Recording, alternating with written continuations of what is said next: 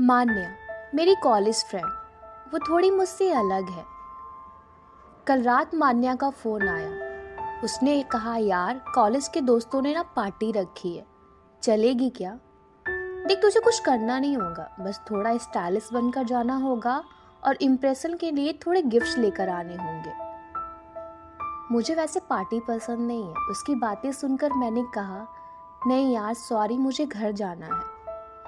मेरी ये बातें सुनकर वो थोड़ी तेज आवाज़ में बोली, हट यार, तेरा तो ये रोज का काम है। प्रॉब्लम्स क्या है तेरी? हर बार बहाने बनाती है, अकेले रहती है। सिर्फ़ अपने स्टडी और अपने काम पर ध्यान देती है।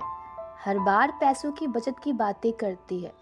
ये सब क्या है? इतना पैसा पैसा क्यों करती है? मैंने बड़े शांति से जवाब दिया कि ये मेरे घर वालों की मेहनत है और मैं इसे ऐसे उड़ा नहीं सकती। उसने फिर पूछा, फिर तू पार्ट टाइम जॉब क्यों करती है? मैंने कहा, वो मेरी पढ़ाई का कंट्रीब्यूशन है। ना जाने क्या सवार था उस पर।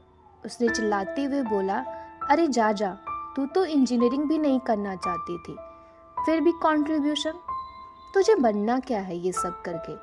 हैशटैग महान या हैशटैग कंजूस? थोड़ा बुरा तो लगा उसकी ये बातें सुनकर। फिर मैंने कहा, नहीं, ये सब नहीं, शायद best daughter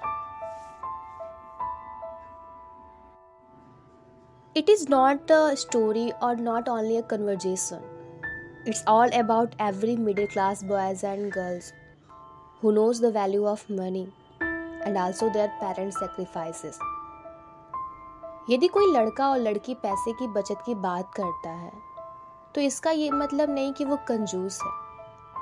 या वो ये दिखाना चाहता है कि वो कितना महान है। नहीं। वो ये अच्छी तरीके से जानता है कि उसकी ज़िंदगी में पैसे की कीमत क्या है। कैसे उसके माँ बाप ने अपनी खुशियाँ सेक्रीफाइसेस करके उसकी ज़रूरतों को पूरा किया है। वो बस इतना चाहता है कि अपने माँ बाप को हर वो खुशी दे जो वो डिज़र्व करते हैं। और मुझे लगता है ना कि उनकी ये सोच काफ़ी हद तक सही है। क्योंकि एक पेरेंट्स ही होते हैं, जो बिना कंडीशन के हमें अनकंडीशनल लव करते हैं और अपनी हर खुशियाँ हमारे लिए सेक्रीफाइसेस करते हैं।